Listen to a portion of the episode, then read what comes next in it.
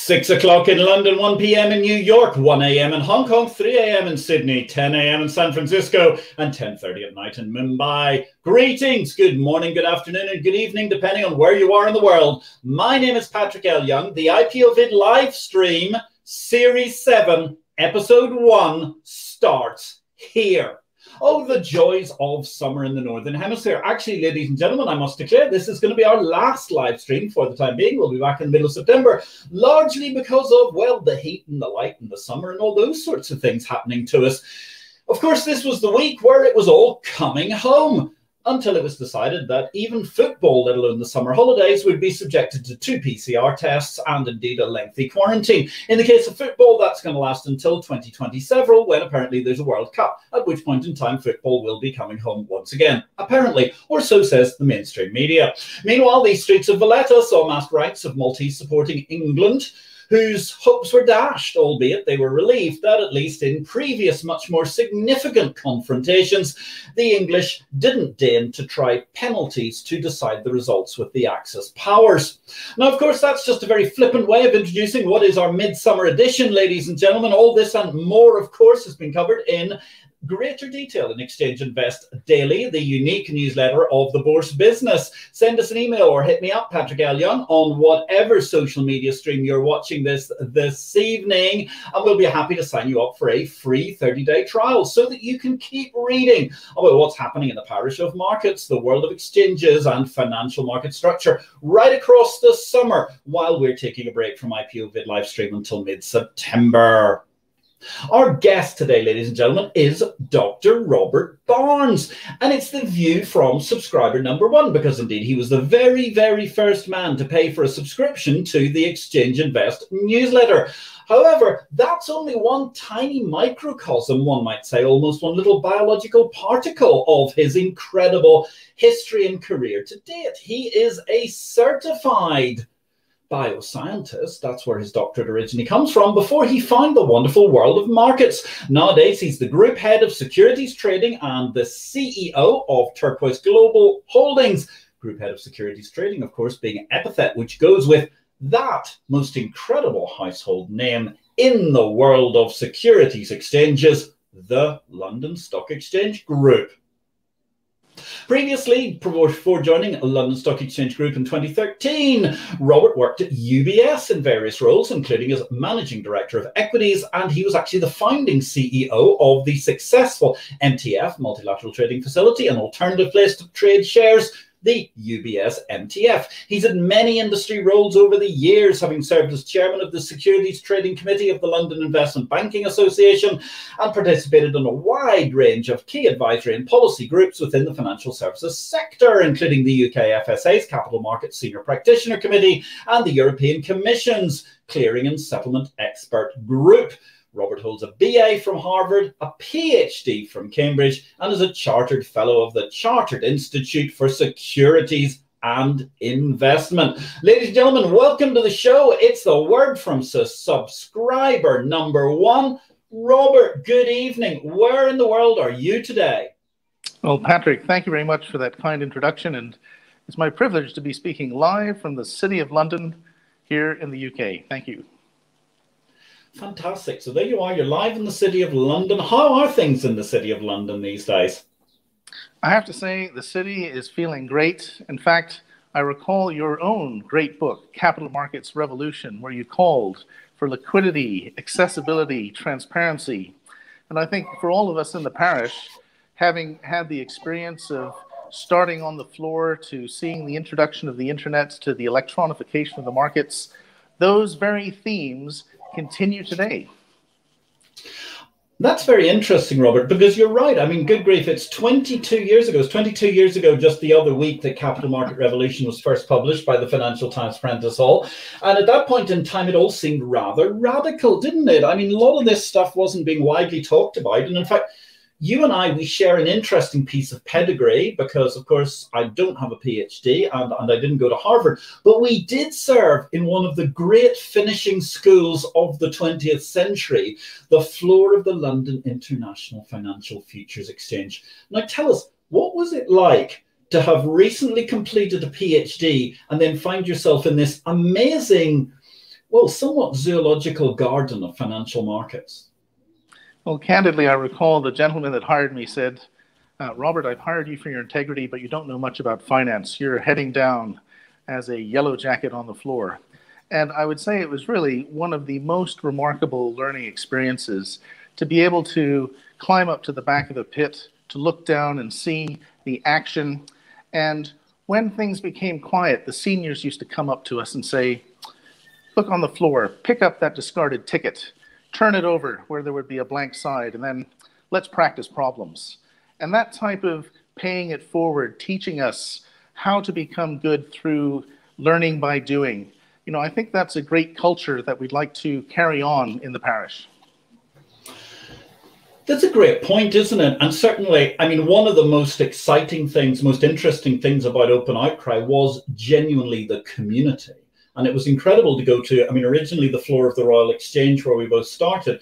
And that was amazing because there you have the history going all the way back to Sir Thomas Gresham, who paid for the place, of course, a pivotal Lord Mayor of the City of London, the man behind what many people call Gresham's law about uh, good money drives out or bad money drives out good, which uh, actually I would say is Copernico Gresham's law because Nicholas Copernicus was positing it a couple of hundred years earlier.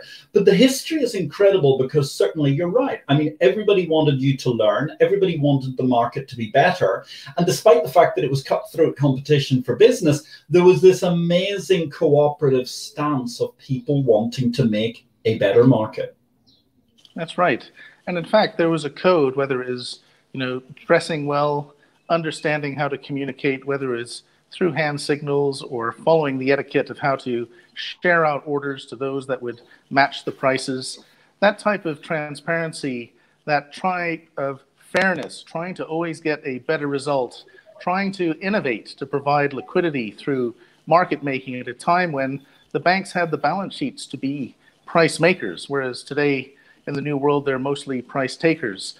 It's really been a phenomenal evolution from that great training area of the floor through into the introduction of electronic markets.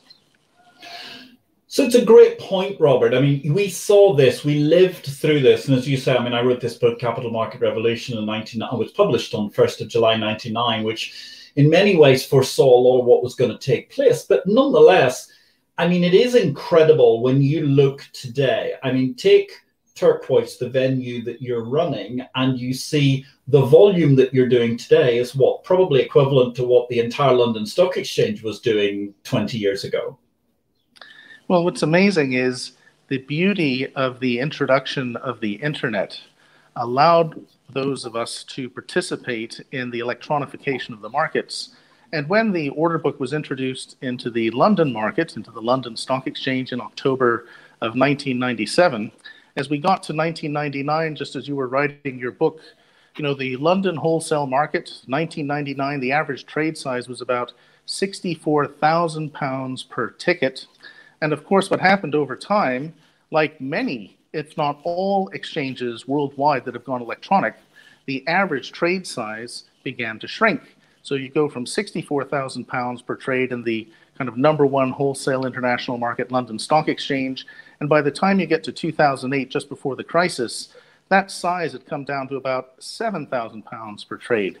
At the same time, the value growing on London Stock Exchange really grew by a factor of six times. But interestingly enough, because the average trade size has come down so much, the number of tickets was actually going up 35 times.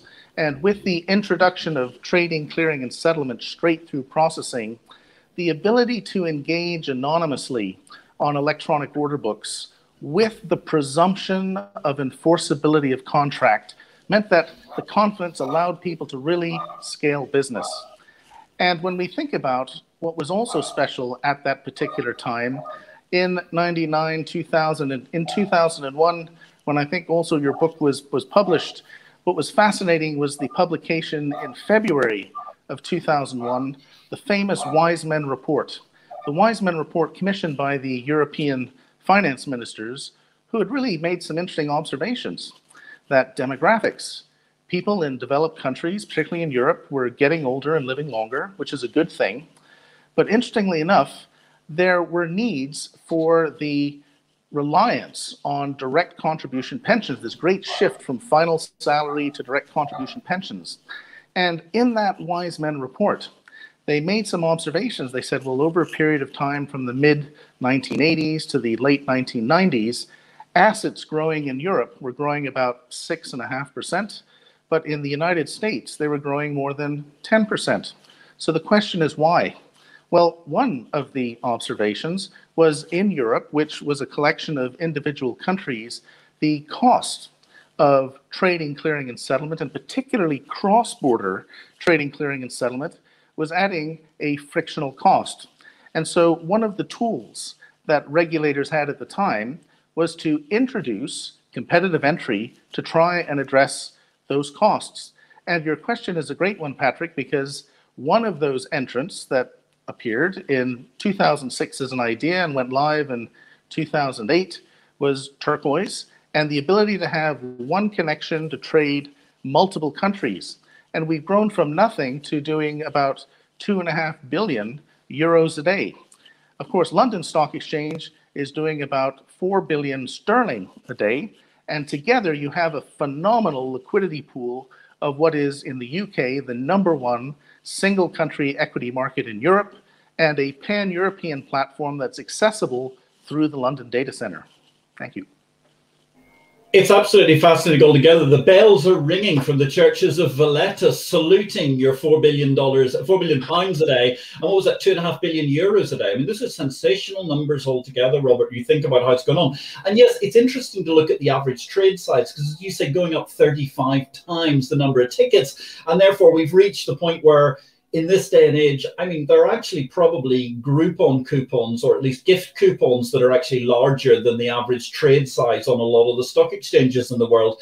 No bad thing. It just shows how efficient those markets have become. But yes, you're right. I mean, looking back to the wise men and the reports of the early 2000s in the European Union, there was an incredible momentum then to truly improve the European markets. And I mean, we often talk about this thing, MIFID, Market and Financial Instruments Directive and really, the original MIFID 1 was a sensational, great leap forward, to borrow a phrase from a different continent.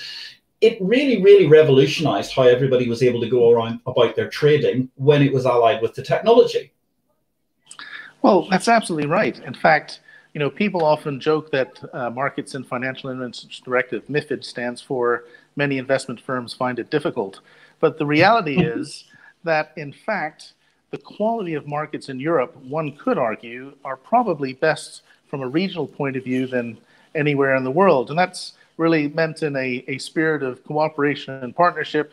Uh, but if we take a look how fascinating the European markets have evolved today, even with alternate venues that are trading and competing with the primary stock exchanges, the primary stock exchanges each today, intraday, still are representing the majority, over 50% of the daily value of intraday order book activity.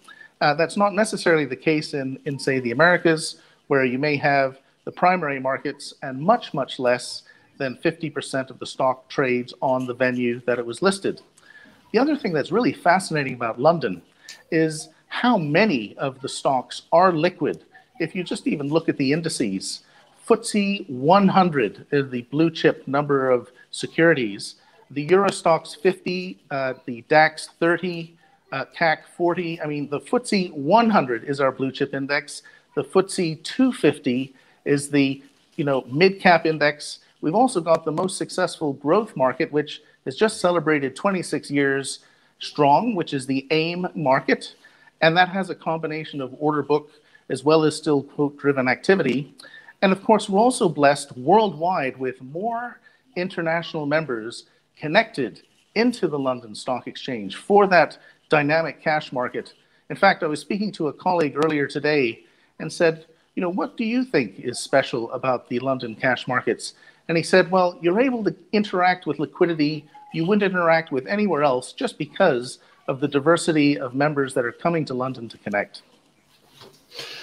It's a fascinating point all about the diversity, Robert. It's really, really interesting. Ladies and gentlemen, I'm here this evening on IPO Vid Livestream with Dr. Robert Barnes. He's the man who runs the turquoise market in, in London. He also happens to be the group head of equity markets at the London Stock Exchange Group as well, amongst his many hats that he's worn over the years. If you've got a question for him, ask away. We'd love to hear from you. Also, please send us a little bit of love if you get a chance and uh, hit that like button somewhere around the social media screen where you're at. Just to put it in perspective, actually, I'm just having a look here on the uh, the Exchange Invest World's Most Influential in Market Structure, which was last published a couple of years back. I noticed you were running at number 172, Robert, in the overall list of 1,000 people. That's a pretty spectacular number, and that's why it's a delight to have you in the studio today.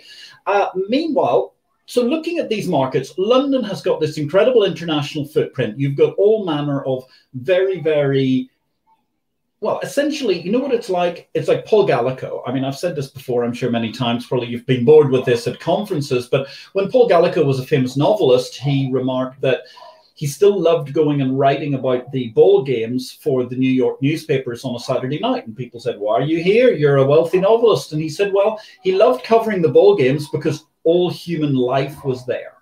And I think hmm. one of the things that was true of the LIFFE Exchange, and is also true actually of what's going on now in the London Stock Exchange, all human life is there. It's quite an incredible array of market participants. So, therefore, looking at that array of market participants, Robert, how do you see the next steps for London moving forward in terms of, I mean, how do you manage to grow that to be even more international given the vast international footprint, for example? Well, you know, my humble view as a practitioner is to consider what are the special features of our landscape today. And I think what's really special is we consider London the international financial center. And the London Stock Exchange is the cash equities market at the heart of that international financial center. But the international financial centers in an electronic market have become to grow, and they come to grow into a network effect. When I think of the uh, Global Financial Centers Index that Z/Yen publishes, they had a count of 74 international financial centers in 2013. The most recent publication, which came out in March of 2021, had 114. So the observation is the number of financial centers is increasing. So what's the insight?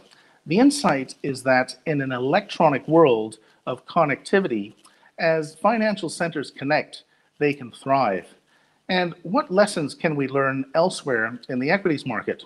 Well, when we consider there are trillion dollar market cap companies in the world now, like Apple and Amazon and others, you know, what is special about what these companies have done?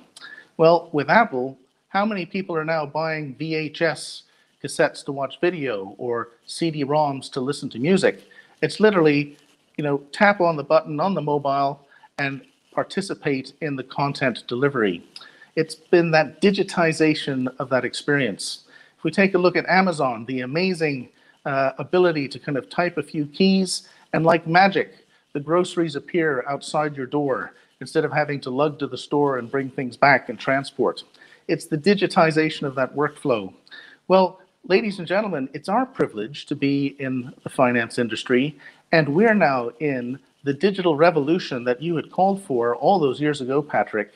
The fact that when we look at Metcalfe's law, which was really talking about, I guess, network effects, that the value of the network grows with the square of the number of nodes we really have an opportunity to work together to try and get those scale economies as we work together to give a better result on a consistent basis for the end investor.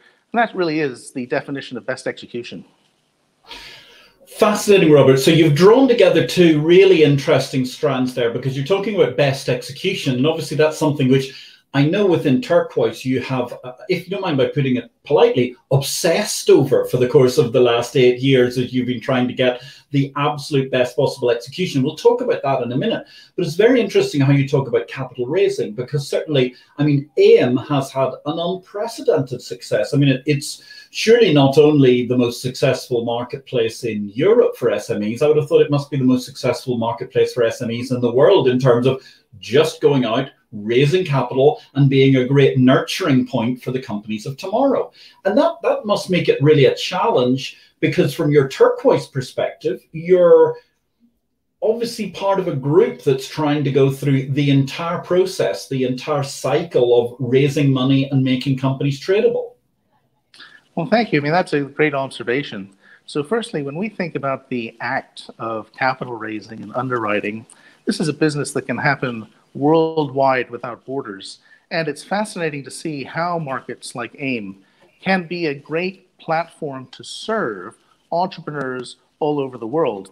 And in fact, what's fascinating is in markets like the United States that are so successful in raising these absolute mega caps, um, for many companies that are trying to raise capital below, say, a billion dollars, it can be a real challenge. And this is where AIM comes in to be so attractive. I mean, one of the great case studies I recall was, you know, a company uh, called Boku from San Francisco that set up uh, was a payment company which now connects to say 50 different countries. They decided to raise their capital in London on the London Stock Exchange on AIM. And what was fascinating about that particular case study were the original investors uh, you know, Index, Khosla, Andreessen Horowitz. I mean, some of the, you know, uh, Rolls Royce names, Blue Ribbon names in private equity. But when they did the capital raise, and it was about 100 million, a particularly niche size, who joined the shareholder list? River and Mercantile, Legal and General, Schroders, some of the biggest long term institutional asset managers.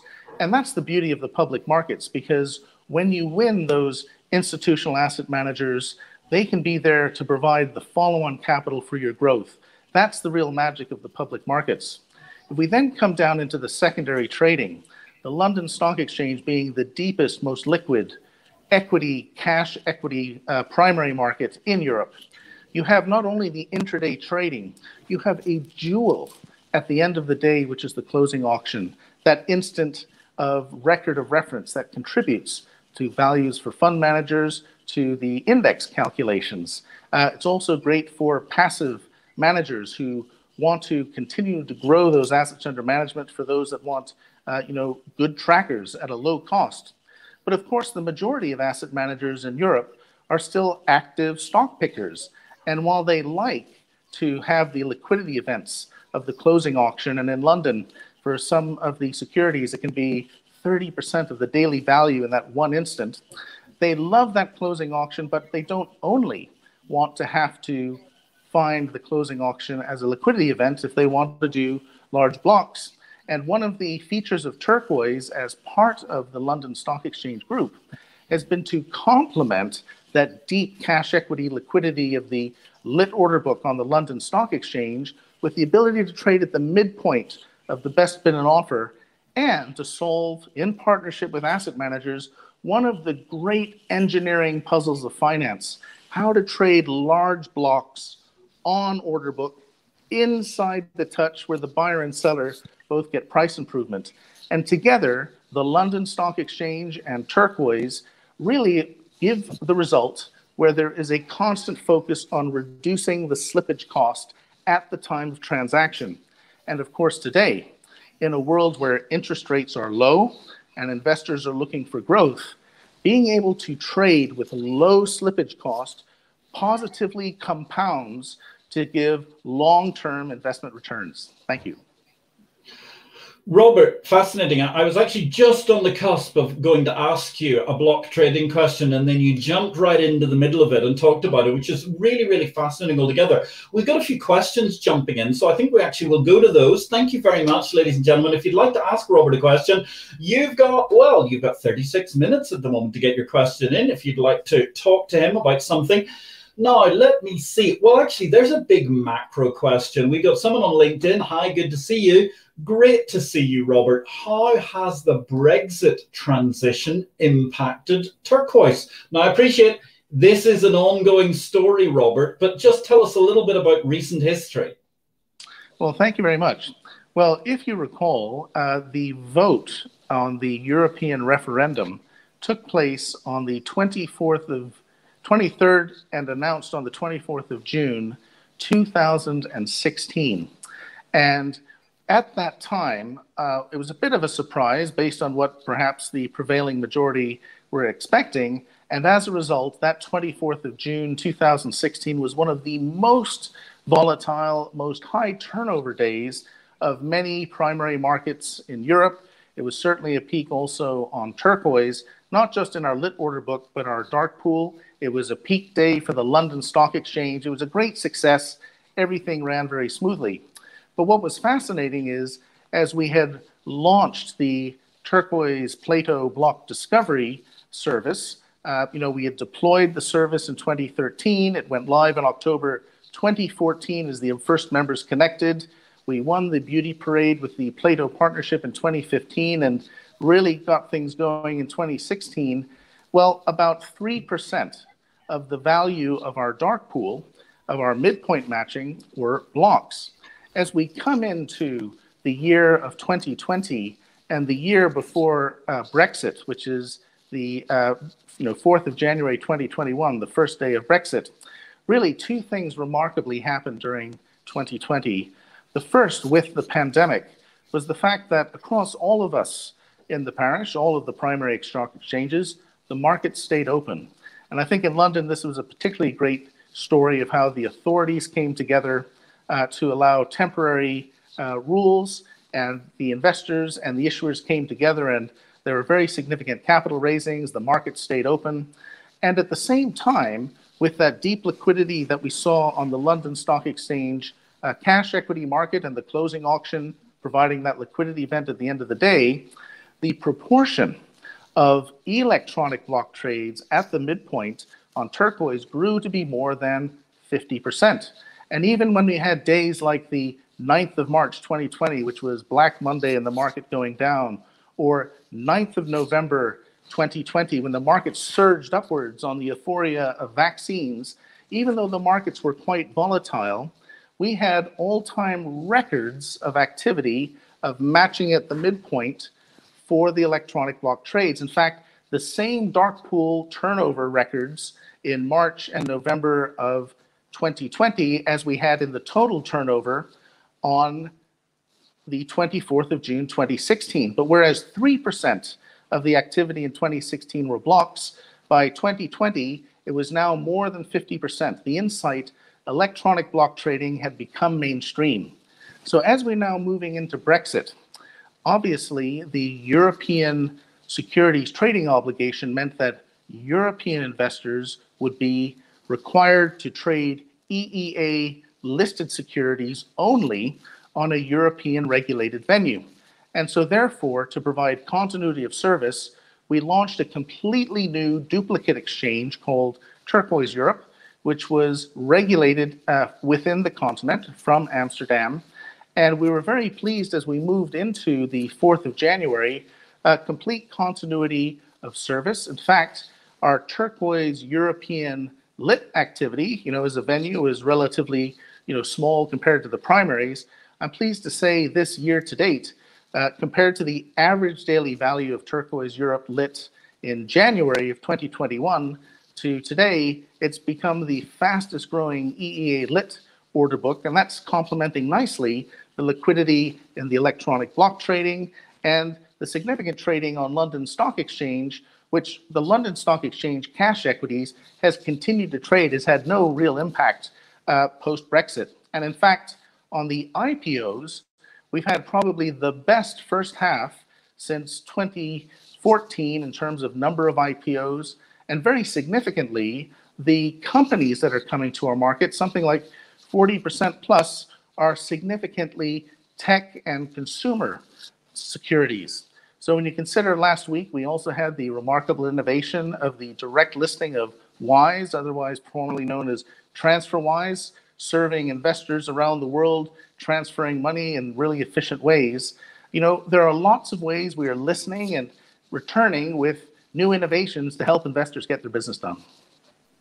And I think actually, Robert, you, you suddenly piqued the interest of the production gallery there because actually, full disclosure, they all get paid via Wise because it's simply the most efficient business.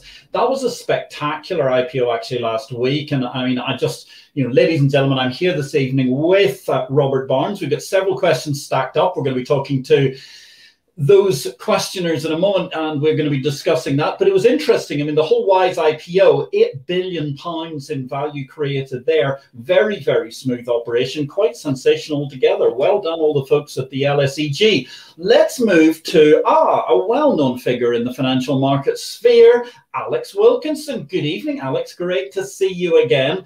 Hi, Robert. Do you see the change in the aggregate costs? in the acquisition of value at risk in the equity markets over the last 20 years? Wow, that is an excellent question. Well, I mean, Alex, I'm going to defer to you because I know you are a great expert in this particular space.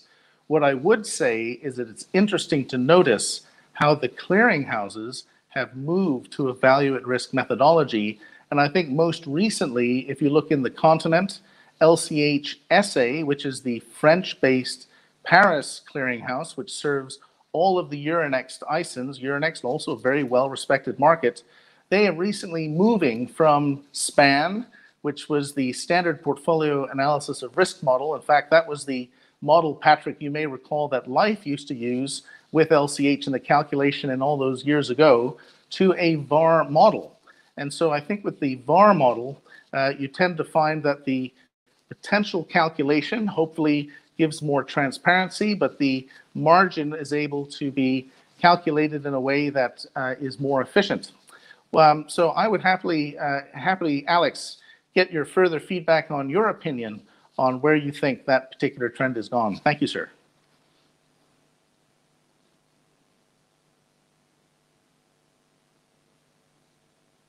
Really fascinating question. Sorry, it's the Demon Ice Cream van in the background. It's that time of the evening once again, ladies and gentlemen.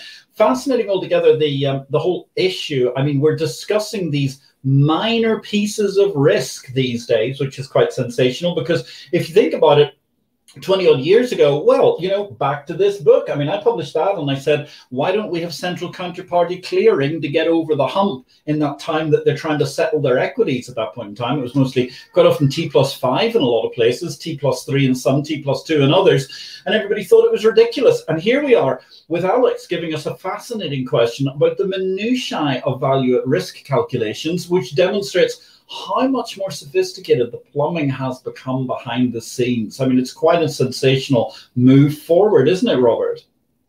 Well, I would add that if we take a look at the total costs of acquisition of equities, the explicit costs in terms of fees have come down significantly through competition and innovation, including with great credit to the primary stock exchanges like London Stock Exchange who have introduced tariffs that have volume discounts. The fees have come down significantly at the trading layer.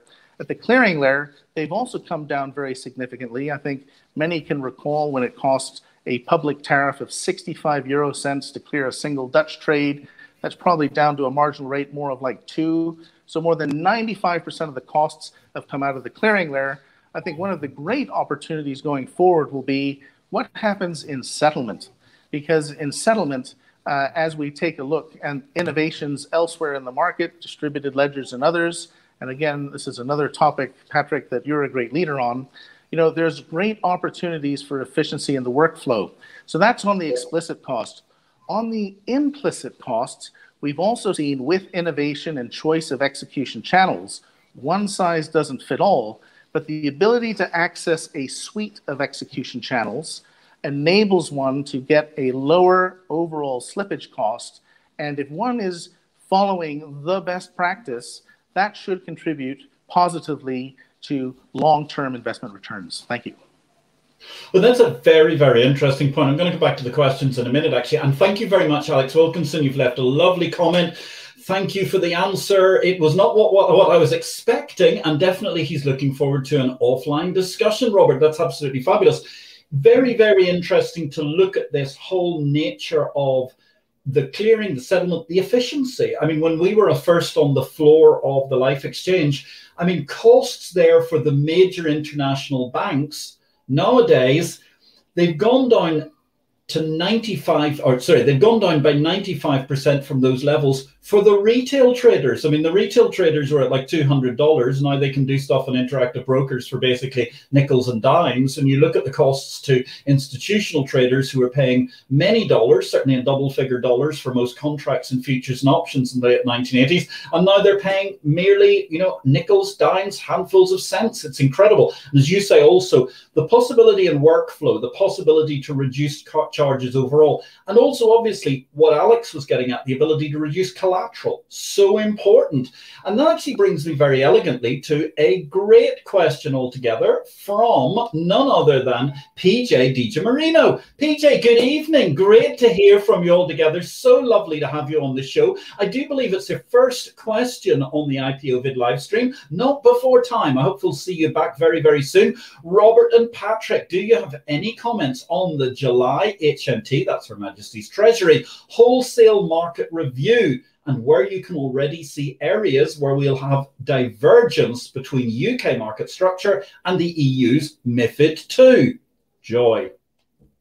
Well, PJ, thanks very much. You are one of the great icons of the innovation of RegTech, and that's a great question.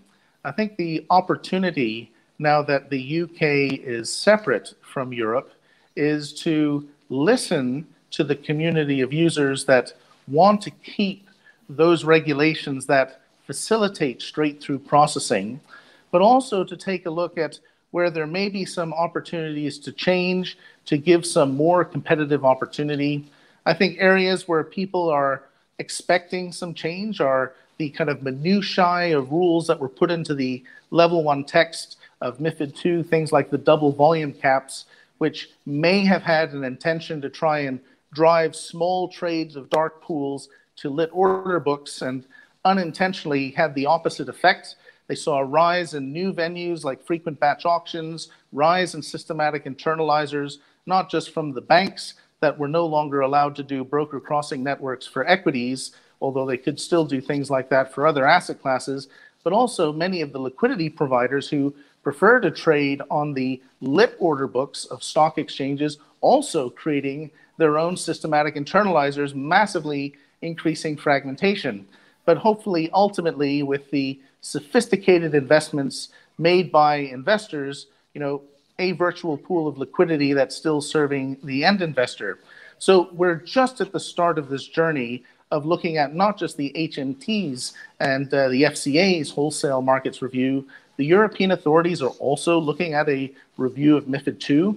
And this is a very healthy time to be taking a look at the very framework within which we can behave as an entrepreneur. Thank you.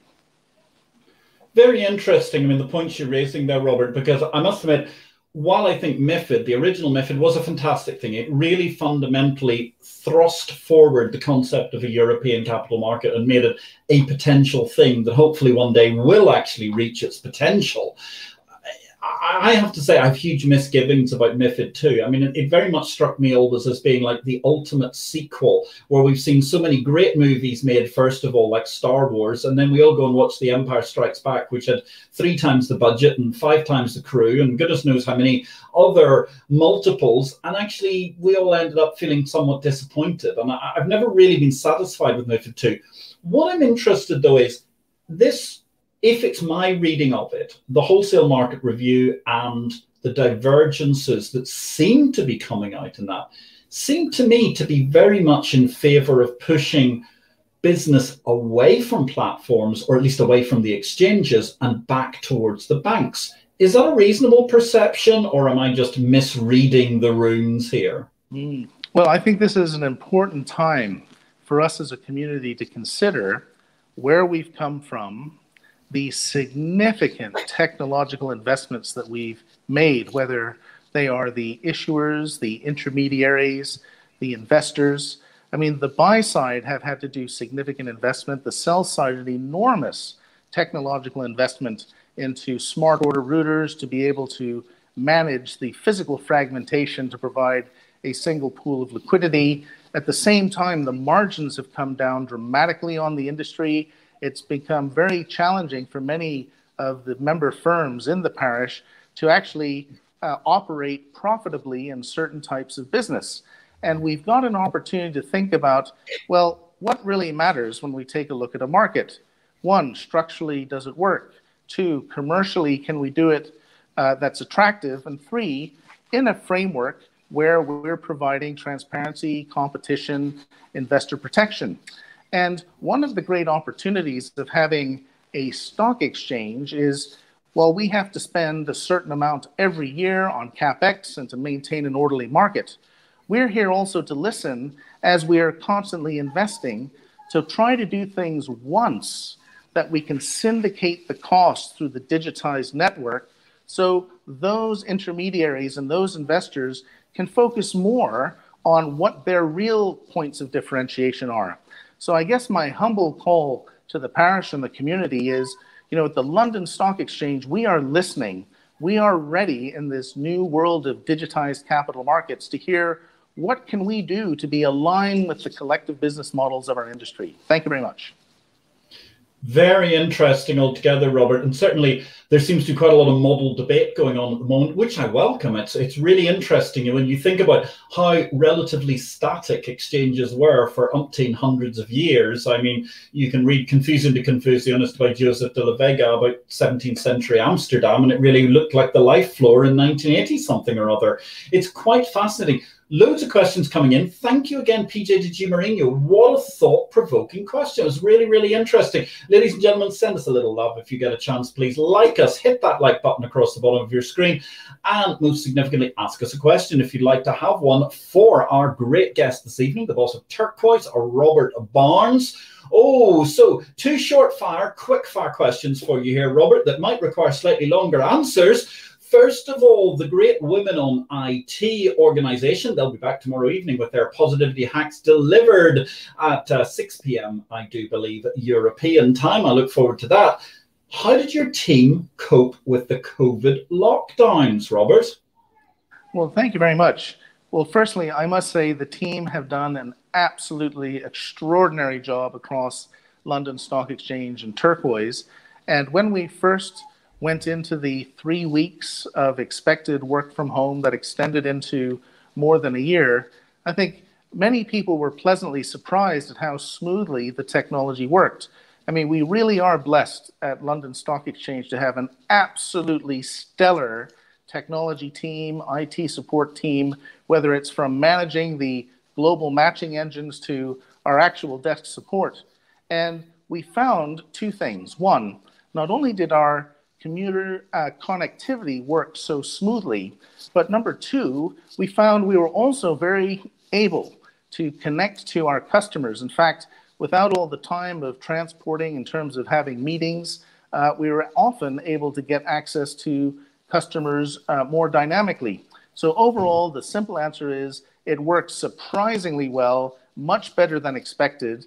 And I think now, as we've heard elsewhere, the hybrid muscles of doing a combined working from the office and working remotely will probably continue. Thank you. I think that's a great point, Robert. And actually, I think one of the best things that came out of this, thank you very much, Woman on It, for the, the great question. One of the most important series of things came out of it was one, the parish of exchanges, including London Stock Exchange Group and Turquoise, were sensational all of that planning, the investment that's been made over many years really came through, and you saw a paucity of days of downtime, which was fantastic. Second of all, I think the interesting thing is looking at your capital raising markets, and you mentioned how it was relatively easy to deal with people, to speak to people, but I think it's fascinating because look at the way that roadshows took place. Look at the amount of money that was raised in the second half, uh, the second quarter even of last year, when people were trying to bring forward new and interesting offers in order to make sure that their businesses were shored up or selling bonds, whatever. And the way we're able to do that online, viva the Zoom ability to zoom your way around a roadshow. It's just fantastic. Robert, I've got um, a fascinating comment come in here from PJ Di Giammarino. It's going to block out most of the screen here. We're going to have to look over it uh, rather um, rather intriguingly. Look, PJ Di Giammarino, thank you, Robert and Patrick. Just for the record, I think this is you, Robert. I blame you for getting me into MIFID 2, sure, in MIFID 1. Surely it couldn't have been me. I couldn't agree more. Now is the time to leverage new digital standards and bring down the cost of pre and post trade transparency. We're getting good traction with EMIR Refit digital regulatory reporting, and I hope to follow up on how we can leverage the approach for MIFID 3 which hopefully will be the third sequel where they actually spend a lot more time and effort on get crafting the script rather than making everything work.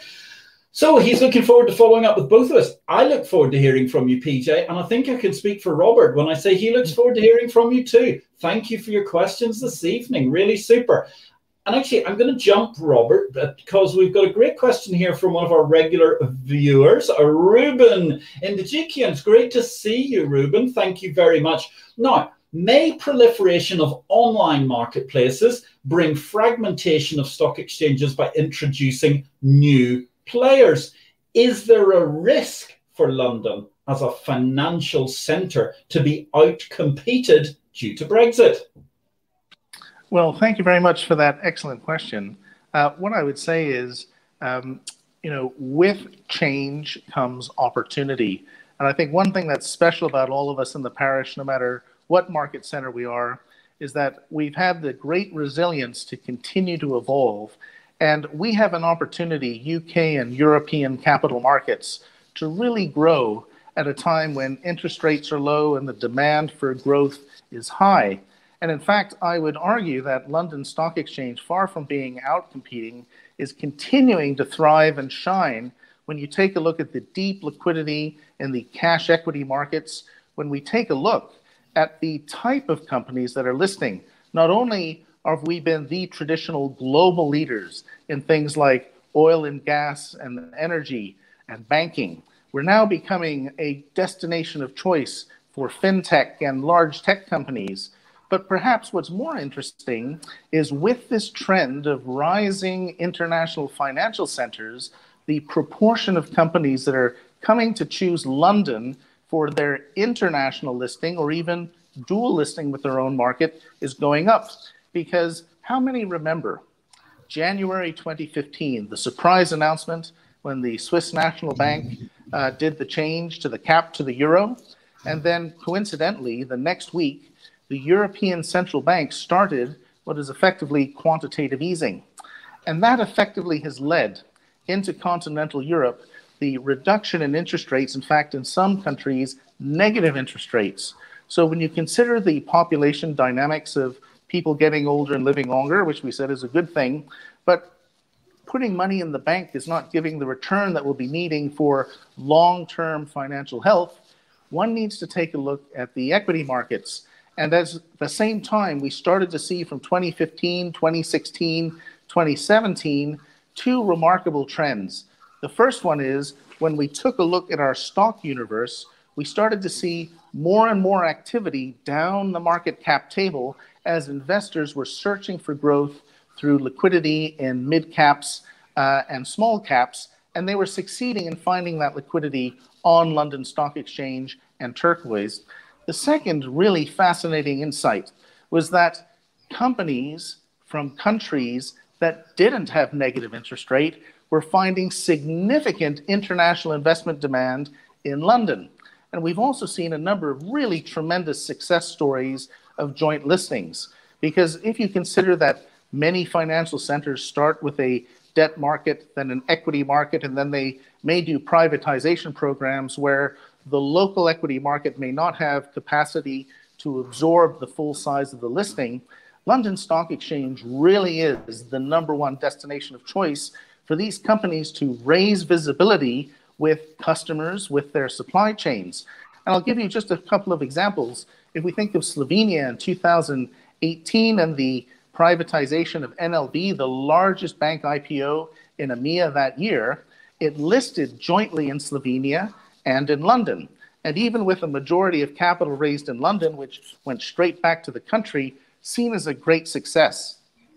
If we look at Kazatomprom, the largest uranium producer in the world, also chose to list jointly on their brand new stock exchange, AIX, in what is now Nur Sultan, in the heart of the Astana International Financial Center, and on London Stock Exchange, a great success. In fact, another big company, Kaspi, a huge fintech payment company from Kazakhstan, listed last year and in a year has tripled in value. What's remarkable is the access to, in fact, liquidity, accessibility, transparency, the very call to action from Patrick's Capital Markets Revolution. You can find that in London and you can find it deeply. Thank you very much. Ruben Indejikian, I think that was an incredible manifesto for the future coming out there from Robert, and certainly a very strong understanding of just what makes London the cosmopolitan financial centre that it is. So let's change gear actually just for a second, Robert. And uh, I've got a fascinating little question from you here. Ika Paguo, good to see you this evening, Ika. Thank you very much for your call. Hi, Robert. Active versus passive. What's the outlook for the future? Well, this is an excellent question. Well, the beauty is choice is great for investors. The rise of passive indexation in terms of assets under management, all of the objective statistics show it's growing very dramatically. But active stock picking still is in the majority in terms of values that are out there. So, what we will see is both active and passive will continue to thrive. And as the humble market operator, we will continue to strive to constantly innovate to reduce the slippage cost, whether you're passive or active, to help contribute to long term investment returns. Thank you.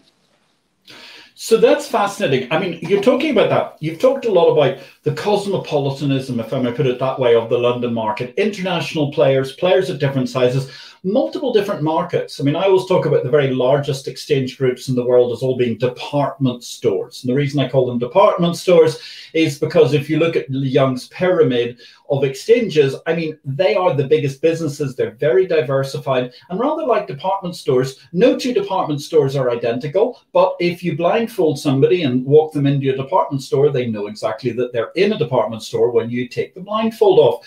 And that's fascinating because when we look at you know, the LSEG's overall offering it's fascinating. Big department store offering. We've got your colleagues in derivatives and so on. We had Andy Ross on this show, oh, some months ago. It was a, a great interview altogether, talking from LSEG's curve. When I, Robert, look at what you've been thinking about and looking and doing and integrating at London Stock Exchange Group, I find it very, very exciting because you're trying to offer so many different alternatives to people from capital raising at the small end all the way through to capital raising at the large end. But I'm fascinated to bring you back to some of the stuff you were talking about earlier, particularly within the turquoise model. Because, of course, full disclosure, I used to be on the board of Liquidnet in Europe, and Liquidnet was at that time the, the biggest of the block traders. But it's very interesting how, as recently as five, six years ago, when I left that board, block trading businesses were still seen as a separate franchise to the exchanges. Now, you've brought together, and you've already talked about it a little bit, but I'd like you to talk about it a little bit more. Homogenizing all human life into what is essentially one amazing three-dimensional hybrid order book. It looks a bit like some of these things you must have been looking at when you were looking at biotech when you were doing your PhD, because there seems to be nodes and germs and all sorts of things going everywhere, protons, neutrons, croutons, you know, that sort of thing. And it, it's a fascinating overall hybrid basis. How do you manage to bring that all together into essentially one venue and still make it work? Well, thank you very much. This is an excellent question. When we look at the London Stock Exchange cash equity market, where it has the majority of lit activity every single day, it is the go to exchange for liquidity. But like all exchanges worldwide, the average trade size has come down. And when you have institutions, pension funds, insurance companies, long term investors that want to trade large size, well, there are two ways to do it. You can slice it into little pieces and send them in a small amount uh, to try and hide in plain sight, or you might actually decide to trade and you might have to wait a period of time till you find someone and then maybe price that quite far away from where you can actually see the particular touch. And this is where firms like Liquidnet and others have really innovated as brokers, where they've been able to get together a certain addressable liquidity and try to find out mechanisms where they can match together. So, the feature of London Stock Exchange and Turquoise, London Stock Exchange as an exchange is broker neutral. And what that means is while each broker in the community will do as much as they can, and they should, to try and match their existing customers together to give a better result, well, the largest global addressable pool will be in the broker neutral center. And with Liquidnet and others, what's special about London Stock Exchange and Turquoise is their comfort in being able to participate in the broker neutral center. And so, with the small trades that happen, but a large value when you sum up a large number of small trades on the London Stock Exchange lit order book, and innovations like Turquoise Plato and Turquoise Plato Block Discovery that we're very grateful we have refined in partnership with the asset managers who've told us how they like to execute. They want a safe, quality price. They want to be treated fairly. They want to trade at the midpoint so the buyer and seller both get an equal benefit of potential price improvement and to still do it in large size without market impact. That has been a phenomenal coming together of the community of the value chain, the buy side, the sell side, and the humble market operator to really innovate, to reduce that slippage cost, to give a complement to the lit order book that together work really well. Thank you on that interesting, fabulous, incredible uh, clustering together, the comprehensive clustering all together. We've got time for a comment by Ruben Indijikian. I'm delighted to see we've got Chris Pryor Williard in the house asking a question. Going to go there in just a second. Great to see you, Chris. Ruben Indijikian, thank you, Patrick, for organizing such an exciting discussion with an excellent speaker. Oh, thank you very much, Ruben, for paying attention and asking a question of our fine, humble market operator this evening, Robert Barnes. It's a joy to have you in the studio for IPO Vid live stream. Now, Chris Pryor Williard, he's got an interesting question. Hello, Chris. I would be interested to know whether London Stock Exchange Group's lack of a CSD, a clearing and settlement depository, within its structure portrays little desire for fully integrated securities market. And I do not think that LCH ownership counts in terms of the post trade service delivery. Interesting one for you there, Robert. Well, Chris, first, it's delighting to see you again, and you are also one of the great settlement experts in our industry. What I would humbly observe is there are really two types of settlement.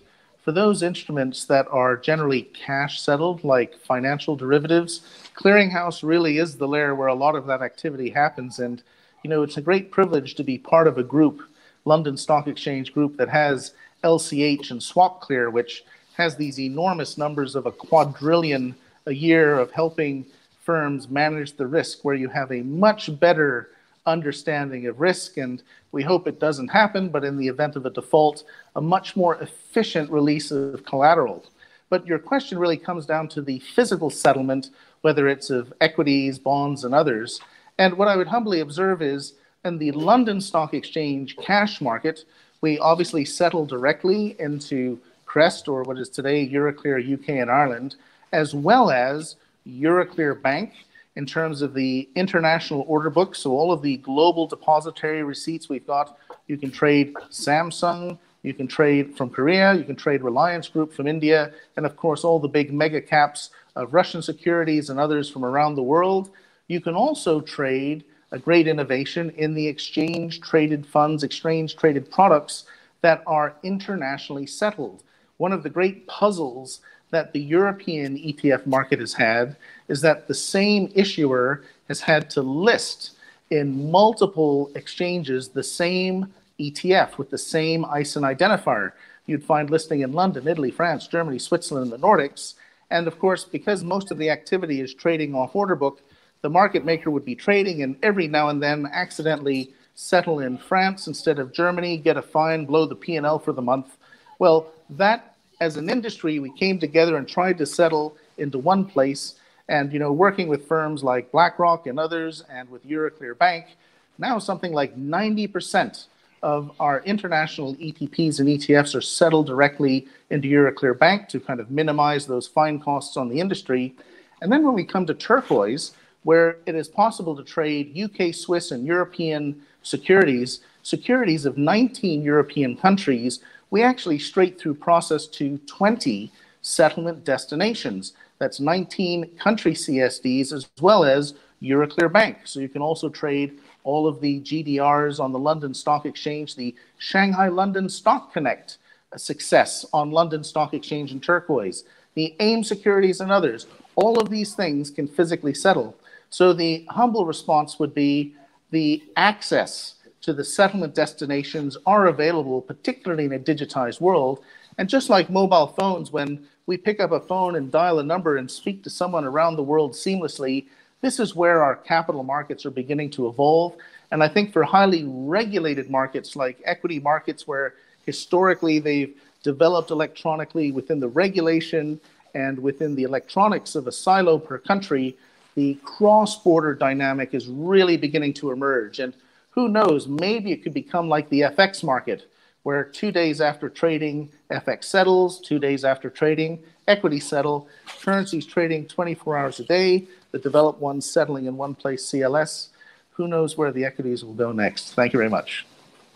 What an amazing answer. Thank you very mm. much, Robert. It's absolutely sensational. Quick, tour de force of everything in the world of settlement. That's fascinating number 20 different settlement depositories from the LSEG. I hadn't realized you had quite the connectivity. That truly does cover an incredible part of the world, particularly given the international securities that are in Euroclear Bank in particular. Well, look, I mean, thank you very much, Chris Pryor-Williard, to that excellent question. Um, I want to come back to this actually, because you, you started the discussion by very kindly mentioning capital market revolution. And we've discussed a lot about what's happening in terms of how that has processed over the course of the years. Robert, where does the capital market revolution go next? Well, I mean, being a humble student of your great works, Patrick, I think the digitization of the capital markets value chain will continue. I think there's a great opportunity for all of us in the parish to consider how can we realize these phenomenal economies of scale as we digitize capital markets from the digitize and automate, automation of documentation to the issuance, safekeeping, and trading of securities in a digital world to an access on your mobile phone in order to be able to access choice, diversity, and your portfolio. In fact, I think the digitization and automation is a very significant feature. And if, if you don't mind me sharing a particular uh, innovation that we've developed within the London Stock Exchange is LSEG Flow. It's our ability to digitize and automate documentation that tends to be very numerically intensive, human involved with potential for human error, the need to have complex and confidential negotiations. And we started with one of the lowest commodity but very high volume products, which are medium term notes. If you think about medium term note programs, you tend to have a lot of detail, a lot of numbers. They're very manual, they're open to potentially uh, mistakes. If you can digitize and automate that at the beginning, and then you bring in the issuance and you can then list on your exchange of choice, this suddenly enables a lot more ability to scale, not just from medium term notes, but into syndicated debt, ultimately into funds and equities. So the digitization of the capital markets workflow starts at the very beginning, but it goes all the way through the issuance, safekeeping, and trading. Thank you very much fascinating, a very, very interesting view of the future. So, therefore, if those are the sorts of opportunities, and I think the truth is it's just such a target rich environment, and we're barely really touching the surface of the capital market revolution, still 20 something years on. What does the future hold, therefore? Where does Robert Barnes go next? Well, hopefully on holiday in August, so we can all recharge our batteries from all the excitement that's going on. Uh, but what I would humbly observe is that when we look around the world, there are so many amazing entrepreneurs that are coming to market, the small, medium enterprises that are really the engines of growth, the engines of employment, the engines of the real economy. You know, as humble market operators, we're playing a very significant role in the real economy. And as humble market operators, we're listening, and certainly the London Stock Exchange, we're listening to the companies of the smallest size to the largest size to bring together the community of issuers, investors, and intermediaries. And what we're adding to the physical market of matching, trading, clearing, and settlement is the access to our digital ecosystem. In our primary markets, we've launched issuer services. In our securities trading, we've launched member services through a digital login. The opportunity to share insights around thought leadership, to participate in the marketplace to bring fintechs and our existing ecosystem together, and to get access to new value added products all through the single point of access. That will also contribute to the future. And I look forward to listening and hearing suggestions from anyone on this video, anyone that's in our parish. It's a great privilege to be in our industry, and we really respect the opportunity to work together. Robert, on that note, that was absolutely phenomenal. Discussing the whole staircase of capital through to the digital asset value chain, the entirety of the opportunity of things that can be reworked. Stunning opportunity. You mentioned the fact that you're hoping to head off for a summer break in August. I hope it's um, May your PCR tests be bounteous and, and indeed demonstrate no antibodies of an evil kind. And may you have a, a wonderful break. We're going to be taking a break as well, ladies and gentlemen. We're going to be back after Labor Day, so that's going to be September the 14th, by which time hopefully it will have cooled down just a little bit in the studio, so it won't be quite so profusely hot for making these videos. This has been, I think, a truly sensational IPO vid livestream number 37. We've been talking about everything through the LSEG lens and particularly acutely looking at turquoise with its boss, Dr. Robert Barnes. I think it's fascinating to look at the way that electronic markets have not just grown the pie of volume, but also facilitated ever smaller ticket sizes from good grief you were saying somewhere around about 64,000 pounds per average trade. And nowadays we're looking at something that's not that much bigger than gift vouchers that people can manage to buy in certain expensive department stores it's been a great word from subscriber number one thank you again robert barnes and i just want to thank all of our contributors today. Magnificent questions across the board. Alex Wilkinson, great to see you again. PJ Di Giammarino, great to see you. Hope we'll see you back soon. Ruben Indijikian, once again, an excellent question all round. Woman on it, looking forward to your live stream tomorrow evening at 5 p.m. London time.